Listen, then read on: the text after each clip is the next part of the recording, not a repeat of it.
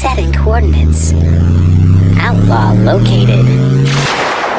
I'm Ryan McCarthy, and welcome to The Stolen Goods. This podcast is all about outlaws, bandits, and scourges of the seven seas. Every week, we're going to take a look at a different one of these characters and learn about them. We'll shine the spotlight on some of the most infamous bandits, outlaws, and pirates in history, and even dig deeper to learn about some that maybe you haven't heard of before. I am not a historian, nor do I claim to be an expert on the topic. I'm just a guy who thinks this type of stuff is rad and wants to learn more about it. So grab your bow and arrow, six shooter, and bag of blue and join me as we walk the plank and plunge into the lawless world of banditry and swashbucklery. Is that a word? Together.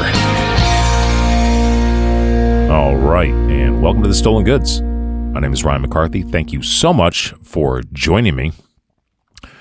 Uh, taking some time out of your day, your week, your month, uh, whatever your podcast frequency schedule is, um, and uh, listen to me babble and um, you know uh, share in the journey of another outlaw or pirate or bandit. I mean, the term outlaw kind of like encompasses all of them. You know, if you're breaking the law, you are living outside of the protection of the law. You know, they're they're not going to help you out anyway. Um, so uh, uh, Ryan at the stolen goods podcast.com if you want to drop me a line. Uh, the website where you can find uh, all the platforms that you can listen to the podcast on uh, is uh, the stolen. So you can uh, share that with your friends.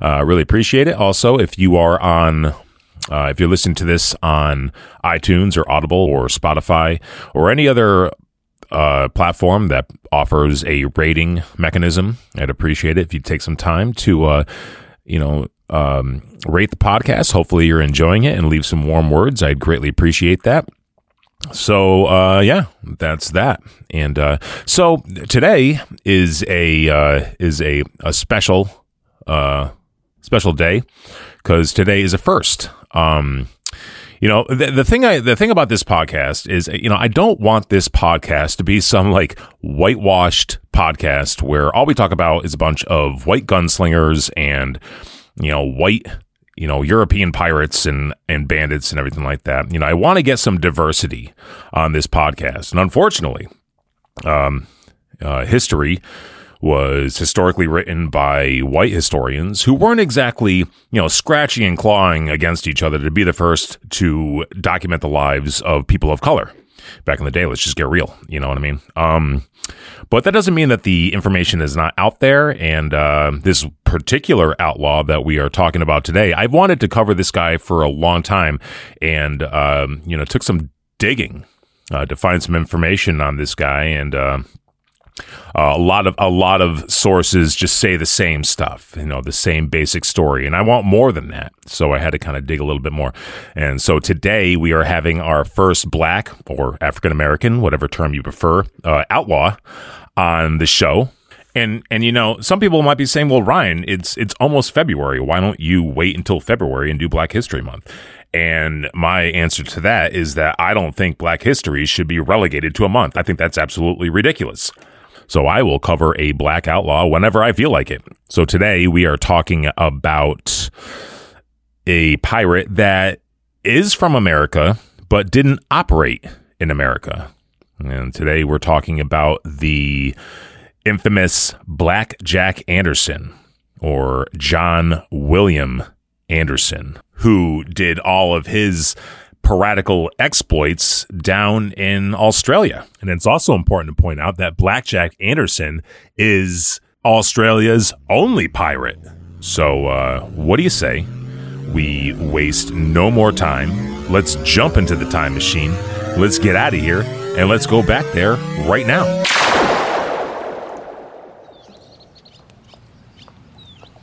All right. So here we are in 1806 in the town of Newcastle, Delaware, which is where it is believed that, according to the genealogy website wikitree.com, John William Anderson was born. And we know basically nothing about his childhood growing up. But let's take a look at the world he was growing up in and how the whaling industry molded the path that Anderson would take on his way to infamy. So whaling goes back thousands of years, as far back as the Neolithic era, which ended in 4500 BCE, And organized whaling started as far back as a thousand years ago by the Basque people on the northern coast of Spain near the French border. The entire body of a whale provided a huge amount of products and purposes, and while the idea of whaling today is an atrocious idea, back then people relied heavily on whale body parts for many everyday uses. For starters, food. Whale meat was a huge source of protein and nutrients. Whalebone, also known as baleen, which isn't actually bone at all, but instead a type of keratin, very similar to what our fingernails are made of, was used for furniture, roofing material, baskets, and could be carved into thin pieces and used to stiffen collars and was used as wiring and corsets. Okay, so maybe some of it was for vanity.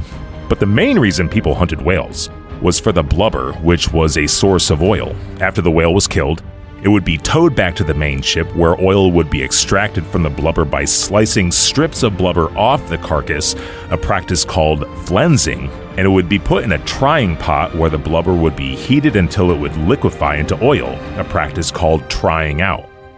The oil would then be poured into wooden barrels for transport. The most valuable oil was found in the sperm whale. This waxy oil is called spermaceti which is found in the sperm whale's head and was used to make oil, lubricant, and odorless and smokeless candles that are considered, to this day, the best candles ever made. The sperm whale and spermaceti got its name because people thought that the milky, waxy oil resembled sperm and actually thought that it was, in fact, made out of sperm. Now, years later, studies would prove that this theory is absolutely ridiculous and that spermaceti actually helps the whale's buoyancy. Look, I understand that back in the 1700s, they hadn't made all the scientific discoveries that we've made today, but to think that this whale just had a bunch of sperm rolling around in its head all the time, that's pretty stupid. However, whale oil was extremely versatile and could be used for burning in lamps to provide heat and light. It was used for soap and lubrication for machine parts. In fact, it was whale oil that made the Industrial Revolution possible. So, even though whaling was a horrible business back in the day, up until the 19th century, whales provided a lot of products that drove industry. But by the mid to late 1800s, the whaling industry started to decline. This was due to multiple factors. First was the discovery of petroleum in Pennsylvania in 1859. Petroleum provided a much more efficient application for almost everything fuel, light, machinery, lubrication, even foodstuffs and animal feed and fertilizer. In fact, petroleum was so much better that it caused the decline of the whaling industry despite the invention by Norwegian entrepreneur Svend Foyn of the 86 ton 7 knot Spes et Fides, or Hope and Faith, which was the first steam powered whale catcher fully equipped with his also newly invented harpoon cannon. Too little, too late, my friend. Svend. Fun, unrelated fact Vegetable shortening was originally invented in 1901 by a German scientist as a lubricant for submarine engine parts. But since there were only about 100 submarines in existence at the time, this new miracle product wasn't very profitable. So they started looking around for some company to buy the patent for the product and attracted the attention of a little-known company at the time called Procter & Gamble, who bought the patent. Procter & Gamble then paid the American Heart Association $1.7 million, which is the equivalent of $59 million today to run a campaign endorsing Procter & Gamble's newest product, Crisco, as a heart-healthy alternative to animal fats found in lard. Just remember that the next time you eat a piece of pie.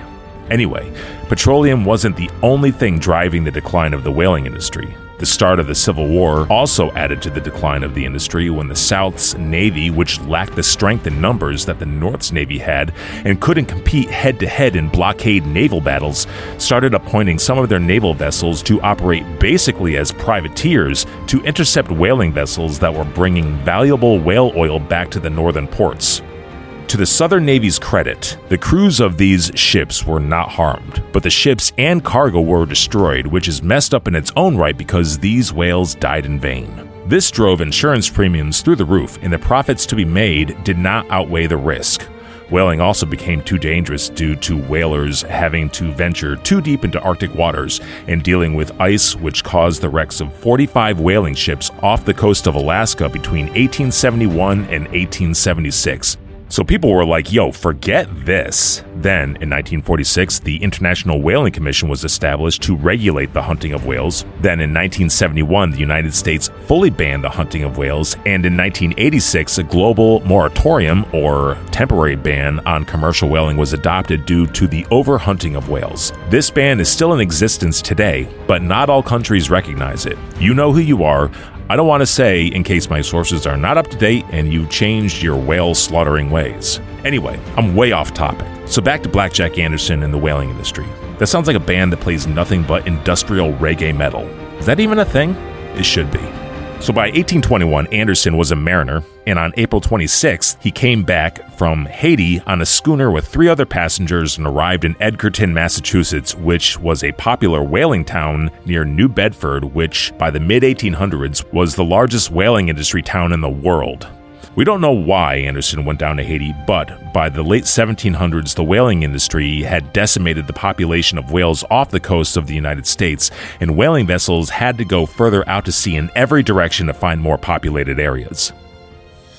Eight years later, in 1829, Anderson was confirmed on the whaling ship Francis Henrietta on its 1829 to 1833 voyage to the Pacific Ocean. Anderson was listed on the crew docket as 21 years old, birthplace Newcastle, residence New Bedford, skin black, hair black, height 5 foot 8 and a half inches. So the Francis Henrietta takes off from New Bedford on September 19, 1829, and headed for the Pacific Ocean. However, there is no record of Anderson ever returning with the ship in 1833. The Francis Henrietta would have docked in New Holland in March 1830 and would have had to have shipped out from New Holland to make it back to America sometime around November 1832. New Holland was the original name for Australia after Dutch explorer Abel Tasman charted it in 1644 and named it New Holland. It wasn't until English navigator Matthew Flinders completely traveled all the way around the continent in 1803 and hand drew a map of the continent in 1804 that the name Australia first got used. In his 1814 book chronicling his journey, he labeled the land on the map Terra Australis, or the Great South Land. This is the name of the book. A voyage to Terra Australis, undertaken for the purpose of completing the discovery of that vast country and prosecuted in the years 1801, 1802, and 1803 in His Majesty's ship, the Investigator. That's the name of the book. I tell you, people loved their long names for a book back then. And you know me, I respect a good long name for a book. As time went on, more and more people started using that name, and by 1817, the name Australia was commonly being used, and in 1828, it was first used in British legislation. On January 1st, 1901, the six British colonies of Australia that include New South Wales, Victoria, Queensland, South Australia, Western Australia, and Tasmania united to form the Commonwealth of Australia, a process known as the Federation. Australia gained full autonomy on October 9, 1942, with the passage of the Statute of Westminster Adoption Act, and finally, the Australia Act of 1986 cut any residual constitutional ties with Great Britain. However, due to their shared heritage and values, Australia and Great Britain continue to have a strong, comprehensive relationship today. So, anyway, where were we? Oh, yeah, that's right. According to this theory, Anderson is down in New Holland or Australia from 1830 to 1833, just doing his thing, whatever that was. And to be fair, around this time, there are about 12 other John or Jack Andersons living in or around Western Australia. One of the most commonly considered candidates that could have been John Anderson was a man named Abyssinian Jack but he was documented as arriving in Sydney on the Archduke Charles in 1813, so probably not him.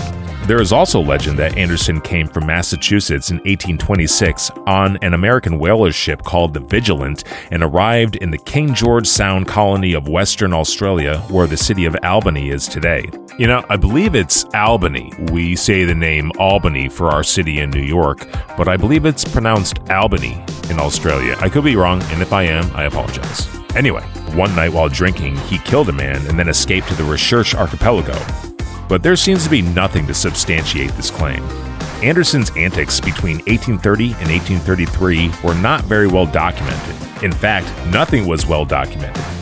The islands where Anderson was living and working were a pretty lawless area, so keeping comprehensive documents of the comings and goings weren't exactly on people's minds. So we don't really know what was going on in the life of Blackjack Anderson around this time. Rumor has it that while he was living in the area along with trading seal pelts, he also pillaged the ships of local traders in the seas off the coast of Western Australia.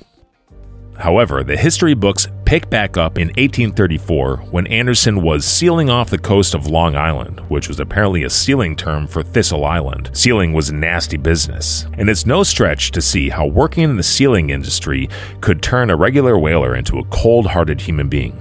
Sealing was ruthless and encouraged seal hunters to indiscriminately kill male and female seals, as well as pups and even lactating females, which would leave any of her babies to die a death of starvation.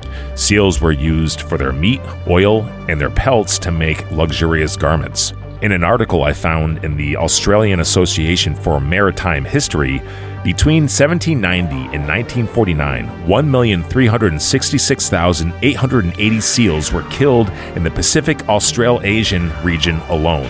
So it's no surprise that this repetitive barbaric behavior could completely warp a man's mind and turn them into a complete monster. Fortunately, today most countries either ban seal hunting or ban the commercial trade of it. So by 1834, Anderson was sealing off the coast of Long slash Thistle Island, which is on the western side of the entrance to Spencer Gulf in South Australia.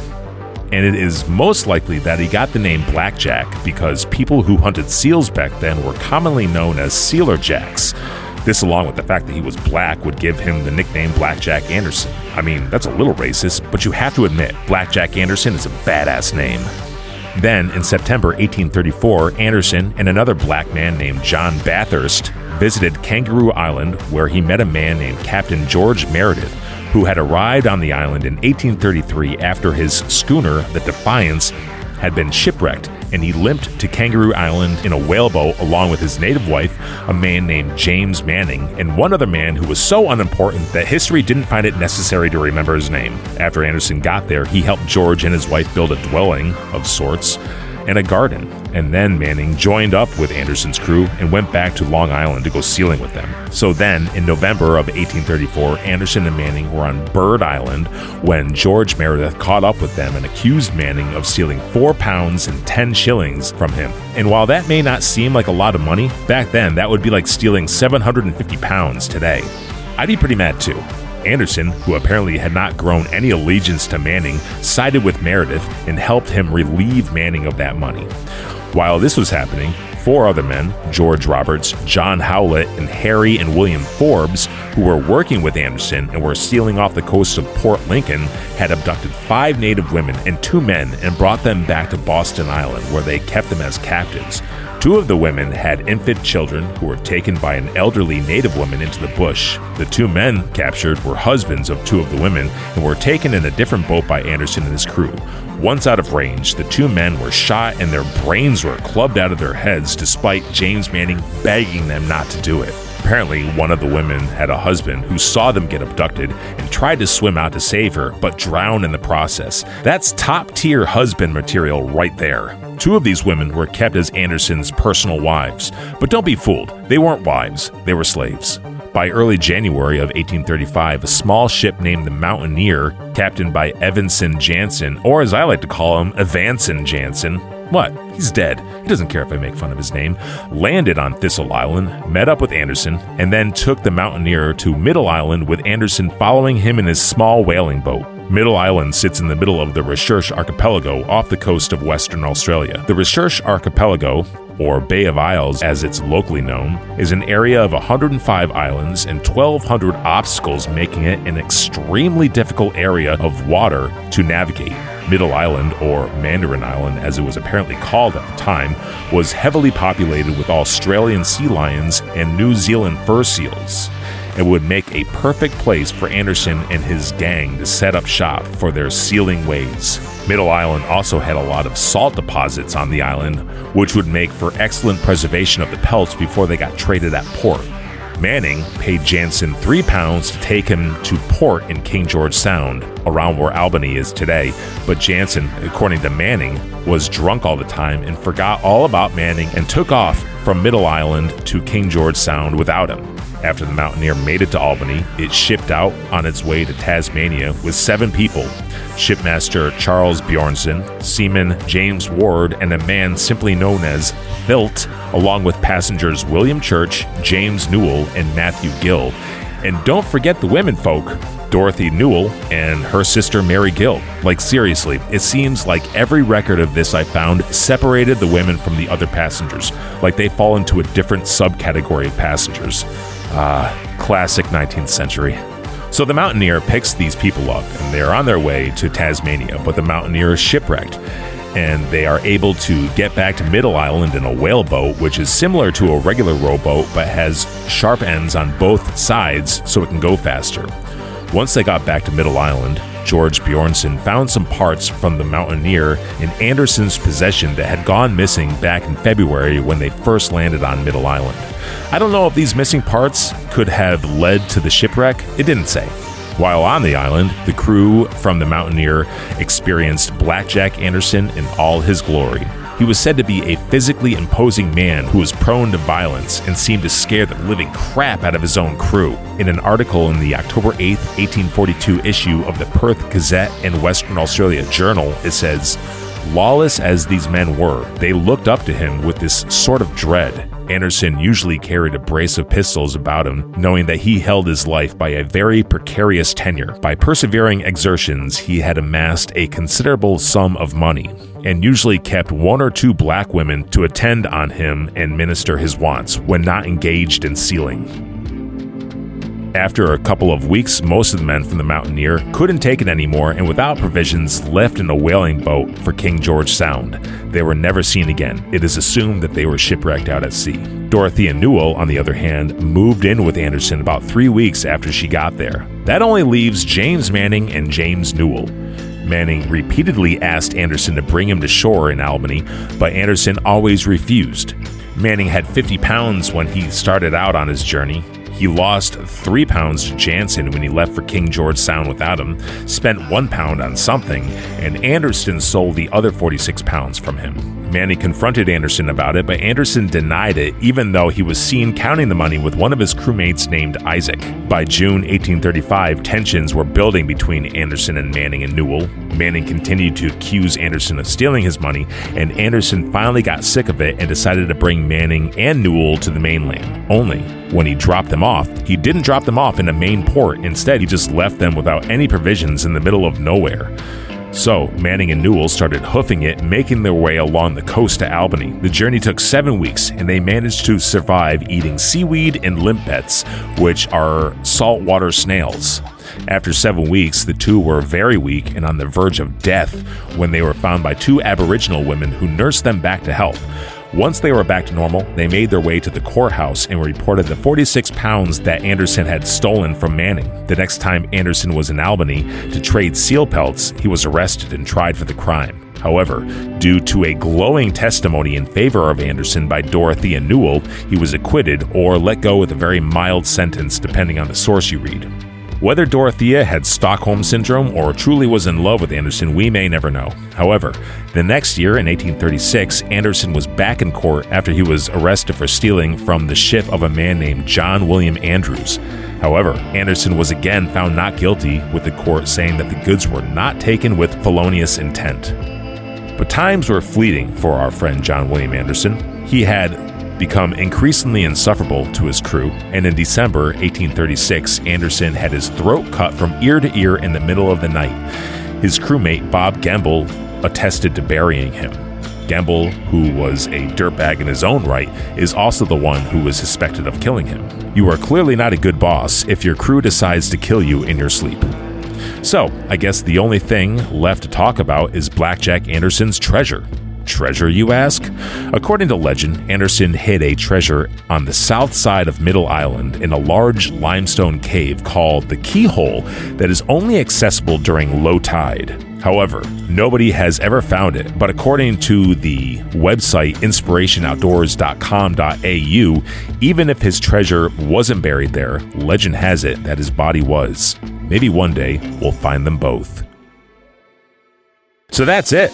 That's the story of Blackjack Anderson. And uh, uh, again, I, I I'm I love the fact that we are trying to find all sorts of people from all over the world with all different diversity and cultures and races and, and you know whatever else. I, let's see how much we can expand this podcast and you know just explore the world and find whatever outlaws we can. And uh, just I feel like the sky is the limit. You know, there's no there's no shortage of people breaking the law you know so they're out there. And as time goes on we will start we will start encroaching into newer outlaws. Uh, but i'm having a lot of fun. I, am just a history nut. I love this kind of stuff you know so i just i love checking out these these uh, bandits and outlaws and pirates from the days of yore. And uh, but but they're all going to get covered.